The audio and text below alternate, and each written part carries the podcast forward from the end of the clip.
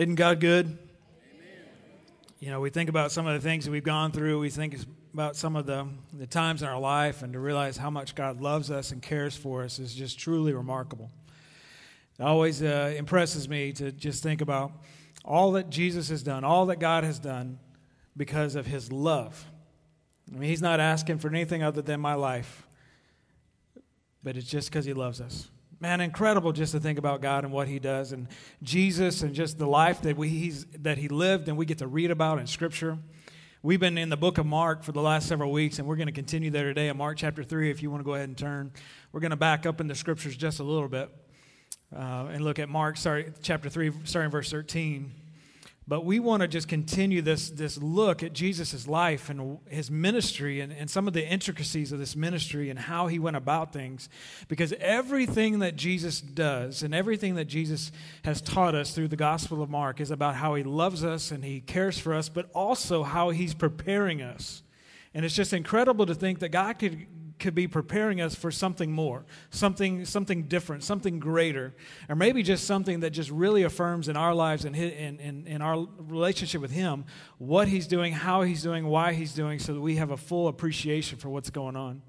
This morning, I want you to think about something. I don't know when you were a kid if you played the game, like if you could have the perfect mom, what would you put? How would your mom be? Anybody play that game when you were a kid? I didn't either, because I had the perfect mom, so it was really cool. Points in the bank. But, you know, when you started thinking of the list, you started thinking of, like, the best of the best of the best of the best qualities, and that was your ideal mom and things like that. When you think about the disciples and the people that Jesus was around, what do you think about? Who would you have picked? I mean, think about it for just a second. God is going to give you an opportunity to change the world. He is tasking you. He's giving you the assignment of your life is going to be on this earth, and you are literally going to start something that will forever change the course of history. And not only that, God is going to give you also the opportunity to pick 12 individuals, and you can pick whoever you want. And I'm not talking from the Bible. I mean, you're thinking right now the 12 people that you would want around you to help you change the world. In your mind and your thought process, if the job was yours to pick you plus 12, which people are going to be in your 12? Which people would you pick to walk with you for 3 years to change the world? Now, the churchy ones in the room will be like, well, I would pick the Bible study leader and the person that prays really well, and we would pick the most generous of us. That's the churchy answer. But what's the real answer? Well, you're probably going to pick a scientist, you're going to pick some teachers or educators, you're going to pick doctors and physicians, you may pick a businessman so they can, you know, kind of work on the economy, you're going to pick somebody that's a craftsman, somebody that can build things, because, I mean, if we're going to change the world, we may need to have a house or something, you know, maybe a complex, I don't know. You're going to pick the best of the best that you feel the world has to offer. Would that be correct? You're going to do, in your mind, what the world says you may want to do. So back it up in the New Testament, all the way really truly starting in the Old Testament, there was a job called the rabbi. Many of you are familiar with that term, but there was a job, and to become a rabbi meant that you had to really kind of go through this entire lifelong grueling process. To become a rabbi, to be one of the spiritual leaders, spiritual teachers of that day and age meant that you had to kind of go through this threefold education process that would literally take you the majority of your life. The first one, the first level of that education was that when you were young, you were going to have to memorize the Old Testament word for word. That meant that you were going to have to be really good, and you're not only going to have to ballpark the scriptures, but you're going to have to know them word for word. You're going to have to know the intricacies of that scripture, where it came from, who wrote it, what the meaning of that scripture is. You're going to have to know every single thing about that verbiage. And for us, majority of that's the Old Testament. Looking at the beginning parts of Genesis through the first 5-6 books of the Bible, you got to know everything about that. And if you made it through that, then you were moving on to round 2. If you did not make it through that, then you went back to the family business. And in many ways, it kind of feels like a failure. Some of you are sitting there going, no, that's actually a success because I don't have to worry about this anymore. But for them, being a rabbi was kind of prestigious. And so, hey, if I made it to round two, then I've got to get into somewhere. And so round two becomes this rigorous interview system where you've got to be able to look at theological issues. You've got to be able to look at the laws. You've got to be able to interpret them. You have to not only know what the Scripture says, but be able to apply it in every situation possible.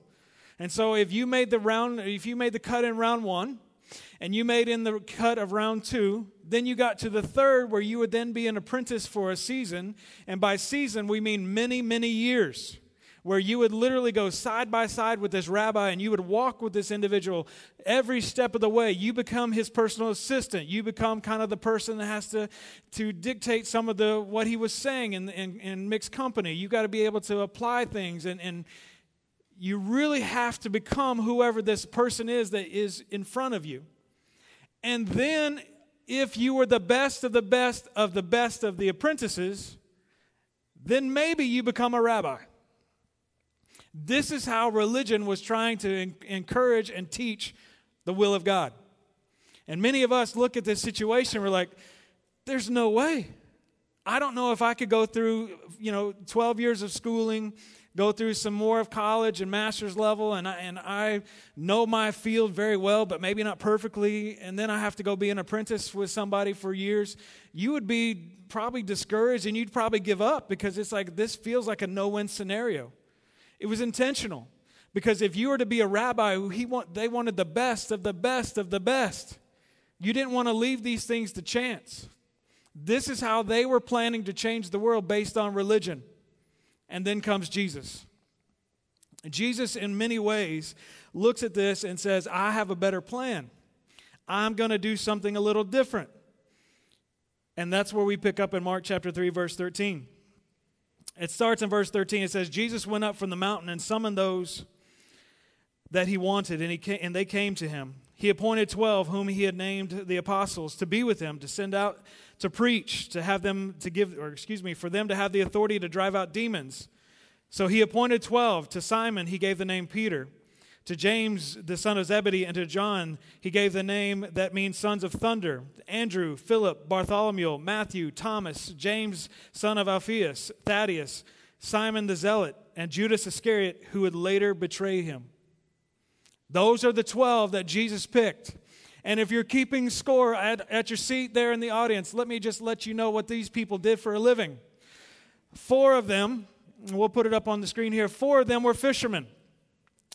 Fishermen is probably one of the least educated men in the Bible times.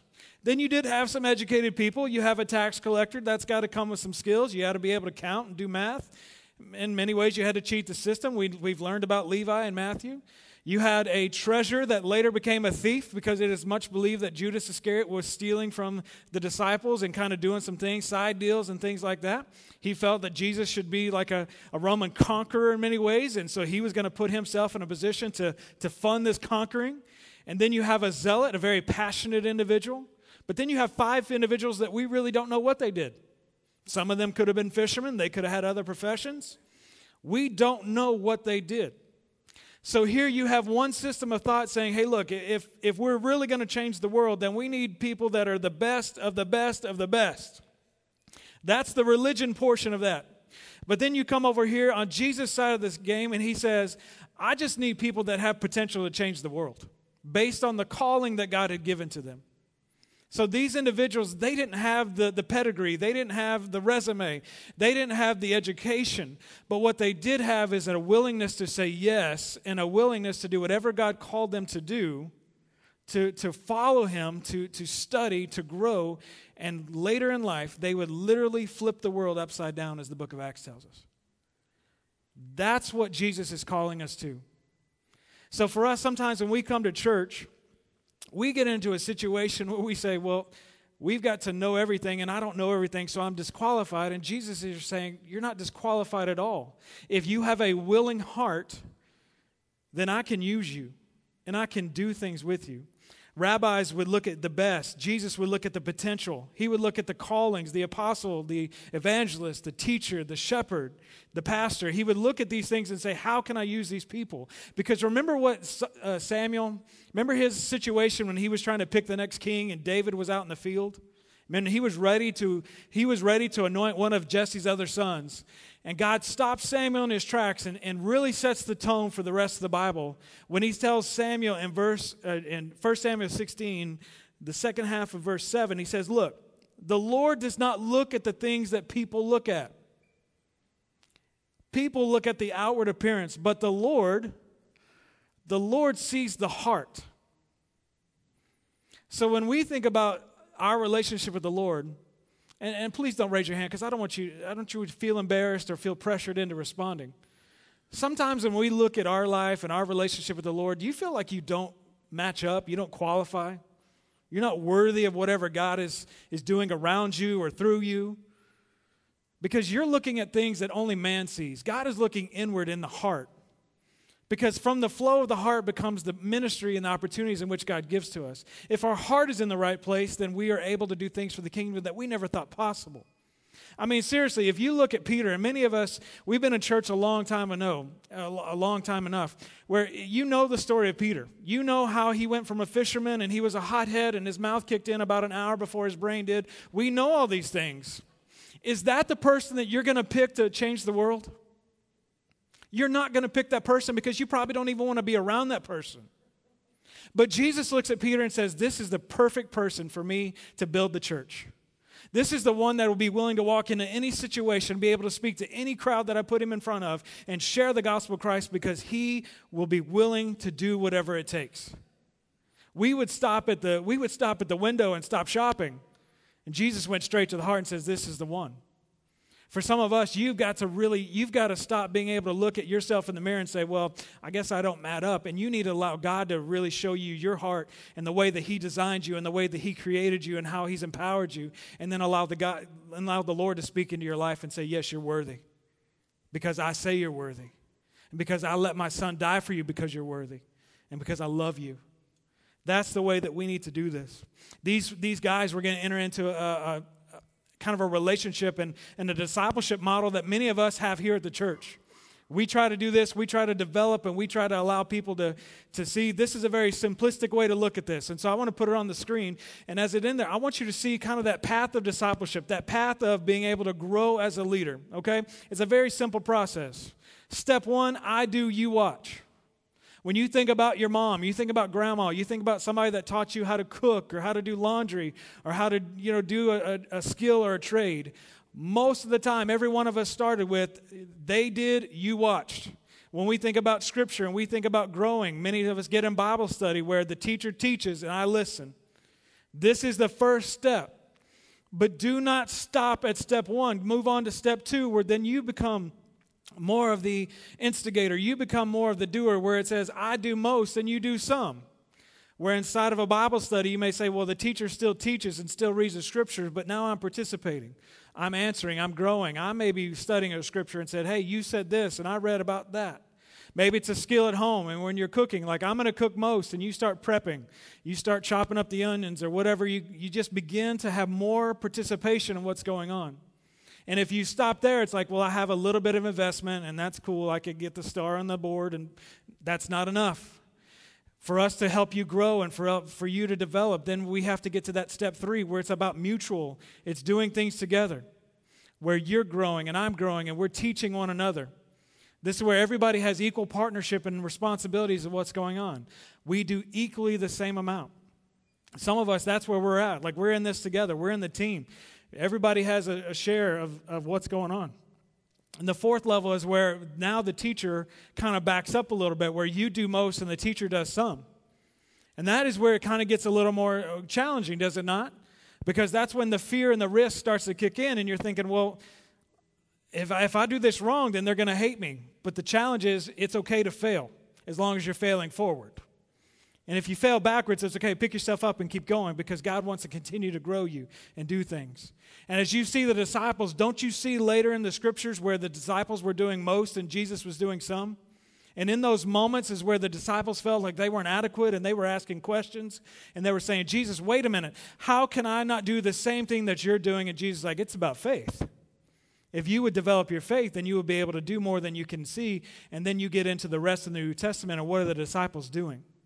All the things that Jesus was doing. And they were beginning to grow and stretch and be able to teach and be able to do things that they never thought possible when they were sitting on a boat or sitting at a table taking taxes. And then the last one is, you do all and I watch. And that's when you really know that you have grown someone, and that's really where you know that you have developed, where you can do everything, and the teacher just sits there and gets to kind of just watch and just pray and just kind of, hey, let's keep going. Because that's the way we develop. If we start watching and then we start doing and we start taking on ownership and responsibility, at some point, what these 12 men decided was, at some point, we have got to do this because Jesus told us he's not always going to be here. And Jesus, even later in the Bible, says that they will do greater things than even he has done because they stretched the gospel so far. And this is what we have done with the moms as they've raised their children. We have been taught how to do our laundry, how not to burn the house down when we cook, praise God. We've been taught how to change, diapers, which, guys, take that class. It's okay, you'll live. But here's what they really taught us. They taught us how to love like Jesus. I mean, you think about some of the godliest women in your life that have been either your own personal mom or somebody that's been a mom-like figure. Have they not taught you to love like Jesus? Have they not taught you how to lead like Jesus? Because they were leading you. Have they not encouraged you so much more? Because they have helped you see through their experiences and through their eyes and their situations how much God loves you and cares for you, how much Jesus wants you and loves you. Those are the ways that our moms and the mom-like figures in our lives have really challenged us. They live out on a daily basis. Proverbs 22, verse 6, it says, "Train a child in the way that he should go, and when he is old, he will not depart from it." This moment in Mark chapter 3 is much like a launching pad, because this is the moment when the 12 were gathered, and really it only took two words: follow me. There was no explanation. There was no,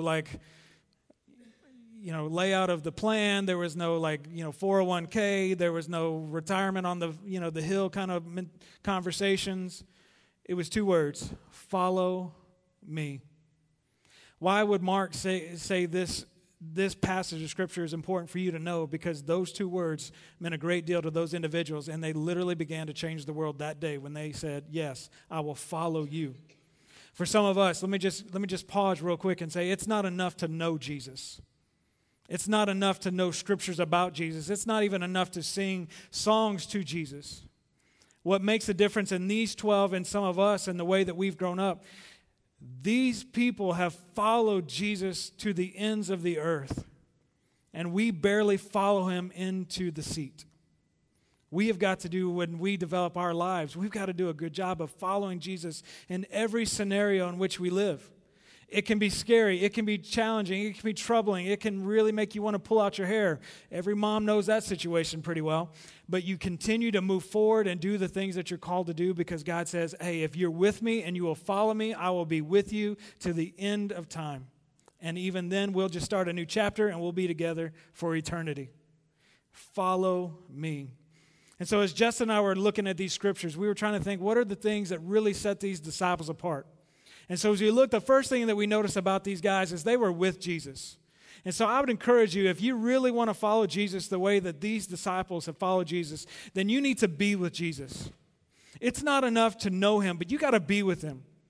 You really have got to stretch yourself up. We're invited, and we need to accept the invitation. We have got to be with him and follow everything that he commands, not because of our greatness. Can we just pause real quick? Jesus doesn't invite you into a relationship because of your greatness. He invites you into a relationship because he loves you and he cares for you, and it's his greatness that he's trying to get you with him for eternity. And so because of his love for you, he invites you to accept him as Lord and Savior. We've got to accept the invitation because we're also prepping for what's to come. Jesus wants you to be with him because he's going to have you be with him for eternity. Can we pause and just appreciate that for a moment? Can it get a little scary sometimes when we think about eternity? You ever have those moments when you close your eyes, you're like, man, the next time I open my eyes, it may be when I'm walking with Jesus. On the human side, on the earthly side, that can get a little scary. But then you start thinking about all the things that God is going to do. At best, maybe we get 70, 80, 90 years out of this life. That's like a drop in the bucket. Jesus is saying, what are we going to do? How am I preparing you on this side of eternity for the first 750,000 years of eternity? I mean, if you really want a word picture of that, like imagine like just a drop of water. That is your life, and eternity is like Percy Priest Lake. How many drops are in that lake? If you want to go count, today's probably not the day, but you could try. But that would be just the beginning. That Percy Priest Lake is the 750,000 years of eternity, the beginning. And Jesus is saying, we're going longer than 750. We're going for eternity. It's endless. Let's prepare ourselves to be worshipers. Let's prepare ourselves to follow Jesus for eternity and really have some fun with it. We're not talking about these guys about being, about being equals. They're being followers. We're not talking about checking the box, saying, hey, I'll show up, I'll bring my Bible, I'll read it from time to time. We're talking about I'm going to live it. I'm going to do whatever it takes to develop as a disciple of Jesus Christ as our mission statement. I'm going to be with you. I mean, some of you that are married in the room, if your spouse looked at you and said, yeah, I'll live in the same house, would you have said yes? Probably not. Because when we looked at each other's eyes, when Kyle and I made our wedding vows and we looked and we held hands and we looked at each other, we promised, I'm not only going to be here right now, but I'm going to be with you to the end of time. And that's the way that Jesus wants us to love him, that I'm not only just going to be here for the moment, but I'm going to be with you for all time. Be with Jesus. What's beautiful about these things for us is that we're going to have a moment in heaven where we're going to be standing before the Lord, and there's going to be a conversation that we get to, kind of be with him, and we get to talk, and he's going to talk to us, and he's going to share some things about it, and then he's going to say one of two things. When we go through our life and how we're living, and Jesus is walking with us, and we're talking about being with him, he's either going to say one of two things. One, well done, my good and faithful servant. Or two, depart from me because I never knew you. So when you think about being with Jesus, think about the answer to that question. Heaven shows up and you're there and you're before the Lord. Is Jesus going to look at you and say, well done, my good and faithful servant. The gates of heaven are open wide, run through. Or is Jesus going to hit you with the pause button and say, hold on. You talk a good game. You showed up at church a lot, but you never were with me. And I don't know who you are. Are you with Jesus? The second thing that Justin and I were pointing to is we were talking about what sets these guys apart. They became like Jesus. So for you to develop as a disciple, you've got to not only be with Jesus, but you've got to be like Jesus. I mean, you think about these guys. You think about the 12 that were chosen. They had no special qualities. There's nothing about them that you would pick apart and be like, yeah, that's exactly why I would pick Peter. That's exactly why I would pick Thaddeus. That's exactly why you would pick Matthew. You really didn't have anything to go with, like that is the standard by which Jesus picked. But yet Jesus picked them because he could see things that we couldn't. He could see the potential. He could see the progress. He could see where they were going to go and the willingness to do whatever it takes. He was willing to take a chance on them. And I think some of you need to understand, Jesus is willing to take a chance on you if you're willing to become like him and be like him. John 14:12 says, truly I tell you, no one that believes in me will also do the works that, or excuse me, truly the one who believes in me will also do the works that I do, and he will do even greater works than these because I'm going to go be with the Father. These 12 had this moment where it's like, hey, I'm going to teach you for 3 years. It's an intensive internship, apprenticeship program, and when we get done with these things, you are going to go do things that even I will not do on earth. And you think about like where Jesus was in relation to the Bible. If you drew a circle on a map, you would see that that's not that big of a circle when it comes to the full globe. And these 12 began to take, and obviously we know what happened to Judas, but the 11 of the 12 then take the gospel. The circle got a whole lot bigger. And they started taking the gospel to places that we had never even thought of.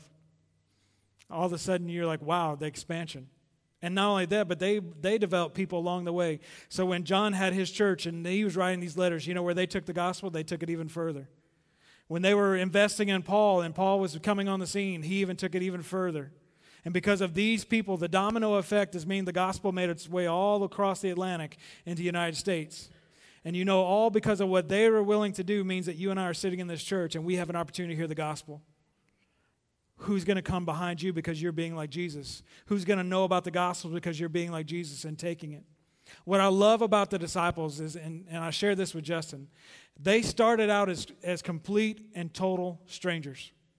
I mean, they didn't really know each other. Obviously, a couple of them did, maybe because they were brothers. At least I hope they would know they were brothers.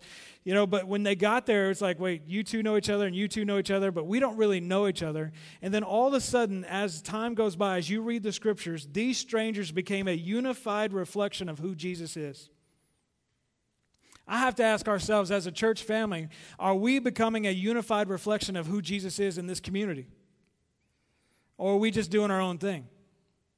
You know, we've studied Scripture and we've looked, and I've for whatever reason, I've seen movies that have had this line, you know, house divided, we studied it last week, house divided cannot stand on its own. Backing up from in this week, you look at it and it says, the disciples were a unified reflection of Jesus Christ. We need to do that as a church. To be like Jesus is to look like Jesus, to act like Jesus, to share the gospel like Jesus. We need to be a unified reflection of who he is. Craig Rochelle is a pastor in Oklahoma, and he wrote a devotional that I was reading this week, and he said, influential people start with who, and then they let what they do flow from there. Meaning, I need to figure out who I am and who I'm supposed to be in the kingdom and allow what I do flow from there. So as we pray, we begin to pray, Jesus, help me become who I need to be. Who I need to be in my home, in my place of business, in my school. Who I need to be with the gospel in this community. Jesus, who do you need me to be? Because then it'll affect what I do and how I go about it. And that is the third point. As we were with Jesus and we become like Jesus, then we do as Jesus did. True reflection of how we know how we're doing with our relationship with the Lord is how we're living out Scripture. I mean, if you want to talk about depth of discipleship, I had a pastor one time say, the depth of discipleship is not what you know, it's what you live out. So you may know 1,000 scriptures, and you may be able to take the Greek and the Hebrew and just tear those scriptures apart and know exactly what they do, how they mean, the context in which they were written. But if you don't live it out, your depth is not deep. Depth is not measured by what you know. Depth is measured by what you live out. And we are called, much like the disciples, not to just to get to know Jesus, not to just be around Jesus, but we are to live Jesus out in every step of the way. Last week, Justin was sharing from Mark chapter 3, verse 27. No one can enter a strong man's house and plunder his possessions unless he first ties up the strong man. Then he can plunder the house. What Jesus is saying there is, look, I'm going to go back and I'm going to steal what Satan has tried to take. But before I go and take that back, I'm going to bind Satan so he has no power, no authority, no ability to go do what he needs to do or wants to do. And so I have full reign to go do what I want to do. And so for some of us to do as Jesus, we got to start with binding the devil from our lives. We've got to start to kick him out of every scenario and situation. That may mean that we have to change the nature of our relationships. That may mean we need to change the lifestyle in which we're living. But we do whatever it takes to bind the devil so there's nothing but room for Jesus. And we can do what we need to do. Because later in Matthew, Jesus says, I'm extending my authority. To do as I did, I'm going to have to extend some authority to you. And so he says in the Great Commission, Matthew 28, verse 18 through 20, he says, Jesus came near to them, said, all authority has been given to me on heaven and on earth. Therefore, go and make disciples of all nations, baptizing them in the name of the Father, the Son, and the Holy Spirit, teaching them to observe everything that I have commanded you, and remember, I am with you always to the end of the age. We are to do as Jesus has done for us. Love people all the way into a relationship with God. And the beautiful thing about that is Jesus doesn't let us go unarmed. He extends his authority to do what he's doing. These guys, these 12 that Jesus picked out, had every authority to go preach. They had all authority to go and drive out darkness. They had all authority to go out and begin to heal and to help people become whole again. So do we. We have the ability, based on our calling and based on the way God has wired us and gifted us, that we can go do those things because Jesus is extending his authority in a relationship. Once we identify a relationship with him and the Holy Spirit comes upon us, it's basically the doors of heaven have opened up to us for us to go and do things for the kingdom of God. But not for our glory, not for my benefit, for the God's benefit, for God's kingdom, for God's glory. If it becomes selfish, it wasn't for anything other than you. But God gives us the ability to do that. We are to do as Jesus has done for us. What's amazing is the disciples, when they would leave Jesus, would always come back amazed. You ever notice that as you read scriptures? They would go do something, and then they're kind of like they're blown away. Like, wow, can anyone believe that happened? Can you imagine the table talk when Jesus wasn't around? Did we just do that? Did we just take baskets of food and feed more people than humanly possible? Did Jesus just walk on water? Did Peter just walk on water? Did that storm just calm down? Then you get in Acts. Did we really just stand up to the Sanhedrin and live to tell about it? Did we really just take the gospel to that city? I thought they were our enemies. Did Jesus really just do that in our midst? Yes. You know why? Because he's that good. They were amazed at what Jesus had done. They were amazed at what they could do. They were amazed at God, how God used them.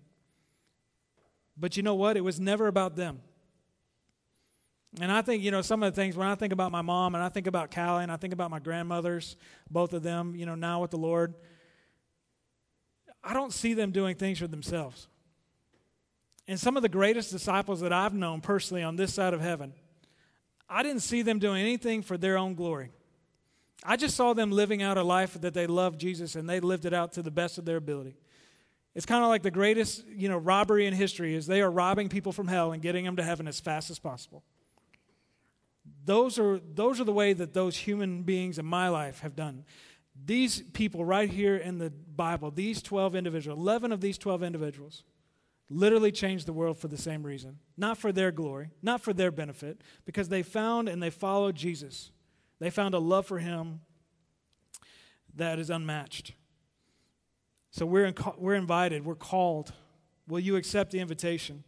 So let's look at some questions, and I really want to challenge you. I know this kind of get a little studious with school here, but look at the board here, will you? Will we accept the invitation to be with Jesus? Some of you right now, the invitation is right before you. It is a free invitation that you would come and you would fully surrender. The difference in a person that knows Jesus and follows Jesus is the person that follows Jesus is fully surrendered to what he wants to do. And so it is your invitation that we give to you today. If you would say, hey, I want Jesus in my life, that invitation is not my own. It's something that Jesus had offered to the people. If you will follow Jesus, he is inviting you into a loving, deep, eternal relationship with him. And through that relationship, you get access to God in eternity. And if we're all around, if you know some believers around you, when we accepted Jesus, there's a lot of great things that have happened in our lives because of that relationship. Not magic tricks. I'm just talking about relationship things that are built inside of us. Relationship investments is probably a great way to say it. But will you accept the invitation that Jesus is doing for you? And he's extending, saying, come, follow me, be with me, be like me, and I will teach you how to do as I did. The second question is, will we accept the invitation to become like Jesus? Will you take your relationship with him instead of I know about you, to I am becoming like you? Will you begin to live that relationship out in your family, in your coworkers, in your neighborhood, in your school? Will you begin to live out those things of Jesus? Because here's the greatest thing. Preachers, evangelists, people that proclaim the gospel, no doubt that's effective. But one of the greatest ways to evangelize the people around you? Just live like Jesus. Love them so well that it's undeniable that Jesus Christ is real. That's how people come to know Jesus. Somebody's like, well, I don't know if my story makes a difference. I'm going to tell you something. Your story makes an incredible difference. Because when you place that story into Jesus' hands, you'll be surprised at who needed to hear it. The disciples placed their stories in Jesus' hand, and they changed the world. What will Jesus do through you and your story and your situation? Come be like Jesus. Come be with Jesus. And the last question, will you do as Jesus did? Church family, I want to talk specifically to you this morning about that. I think Jesus calls and commands us to love like him, but we've got to set ourselves aside.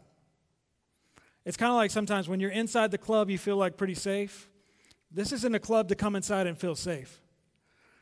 This is an opportunity and a fellowship to come and feel empowered so you can go out in the gospel and bring more people into it. We're not hoarders, we're empowerers. We want to go empower you into the community. We want to go empower you into your neighborhood. We want to go empower you into your house. So if you're male, female, it doesn't matter. We want to empower you with the gospel so you can go live it out. Doesn't matter if you're young or old. We want to empower you to be able to go and live Jesus in your circle. Because you will find as you live it out and you become empowered and you feel that power of the Holy Spirit flowing through you and that relationship with Jesus coming alive in you, you will see that there are more opportunities to bring more people into that relationship with the Lord. Will you accept him? Will you follow him? And will you do, as he does? Today, we have three ways that we want you to respond this morning. If you would say, hey, I want to accept Jesus. I know Eric's sitting right here in front. I'll be right here in the front as well, maybe off to the side just a little bit. You can come and talk to us and say, hey, I want to accept Jesus Christ as Lord and Savior. We'll also have some great friends called prayer partners. They're going to be on the sides. They will also have that conversation with you, and they will begin you on the greatest journey of your life. Second way is that you can come on the sides and in the mezzanine as well, and there'll be a place where you can take the Lord's Supper.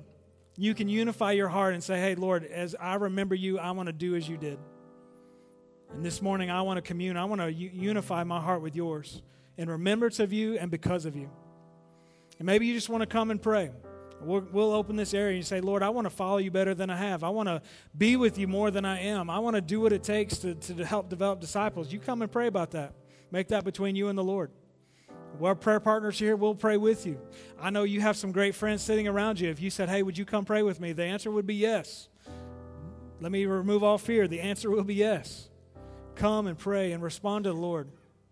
Because much like the 12 disciples, we have the same opportunity. If we will follow him to the ends of the earth, Jesus will be with us for all time. And he will be with us. And we will become like him. And we will begin to change the world.